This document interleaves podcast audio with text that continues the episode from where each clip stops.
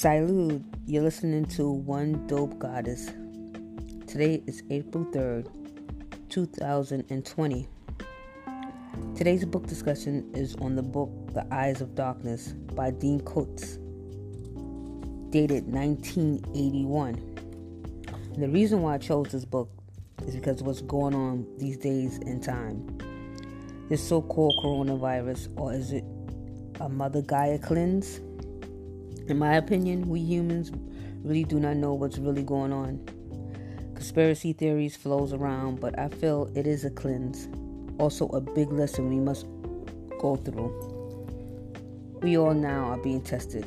Which would you choose, fear or love? So that's why I chose this book because this book all underlines what's going on today.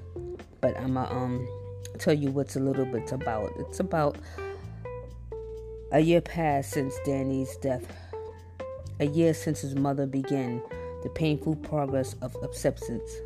But Tina Evans could not have sworn she saw her Danny in a stranger's car. Then she dreamed that Danny was all alive, and when she woke, she found a message waiting for her on Danny's bedroom. Two disturbing words scrawled on the chalkboard not dead. Was this someone's grim joke? Or was it her mind playing tricks on her? Or was it something more? For Tina Evans, it was a mystery she couldn't escape. The obsession that would find her from the bright lights of Las Vegas to the cold shadows of the high Sierras. Her terrible secret seen by only the eyes of darkness. With that being said, what's really interesting was on page 333. So I'm going to read you exactly what's on that page and I'll let you draw your own conclusions. I'm not interested in the philosophy or the moral of bio warfare, Tina said. Right now, I just want to know how the hell did Danny wind up in this place? To understand that, Doomberry said, you have to go back 20 months. It was around then that a Chinese scientist named Lin Chin, defeated to the United States, carried a diskette record of China's most important and dangerous and new biological weapon in a decade. They call the stuff Wuhan 400 because it was developed at the R&DNA labs outside the city of Wuhan. And it was the 400th viable strand of the man-made microorganisms created at that research center. Wuhan 400 is a perfect weapon. It afflicts only human beings.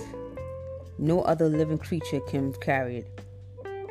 And like syphilis, Wuhan 400 can survive outside a living human body for longer than a minute, which means it can particularly contaminate objects or entire places the way anthrax and other violent microorganisms can. And when the host expires, the Wuhan 400 with him persists a uh, short while later, as soon to the temperature of the corpse drops below 86 degrees Fahrenheit. Do you see the advantage of this? So Dean Koontz's book named that virus Wuhan 400. It is 200, excuse me, it is 2020. So go figure 400 could be drive from 20 times 20 equals 400. Another official name of the virus called COVID 19, which can be found 2020 taken away 1981 equals 39 minus 20 months equals 19. And inquiring minds, what do you think? Is this nothing but a conspiracy theory? Or do you think this author Dean Koontz basically traveled back from the future and knew what's going to happen. I don't know. To be honest, whatever's going on now, it just to me, just everybody just needs to be careful. And I ran across this book by a friend of mine. They found out this was going on that was so deep that the book was 1981 and everything stays is what's going on now. So, you need to pick this book up. You know, it's not even out there on the market no more. I had to basically go to eBay and get the PDF to actually get the book, and then I downloaded it on Audible.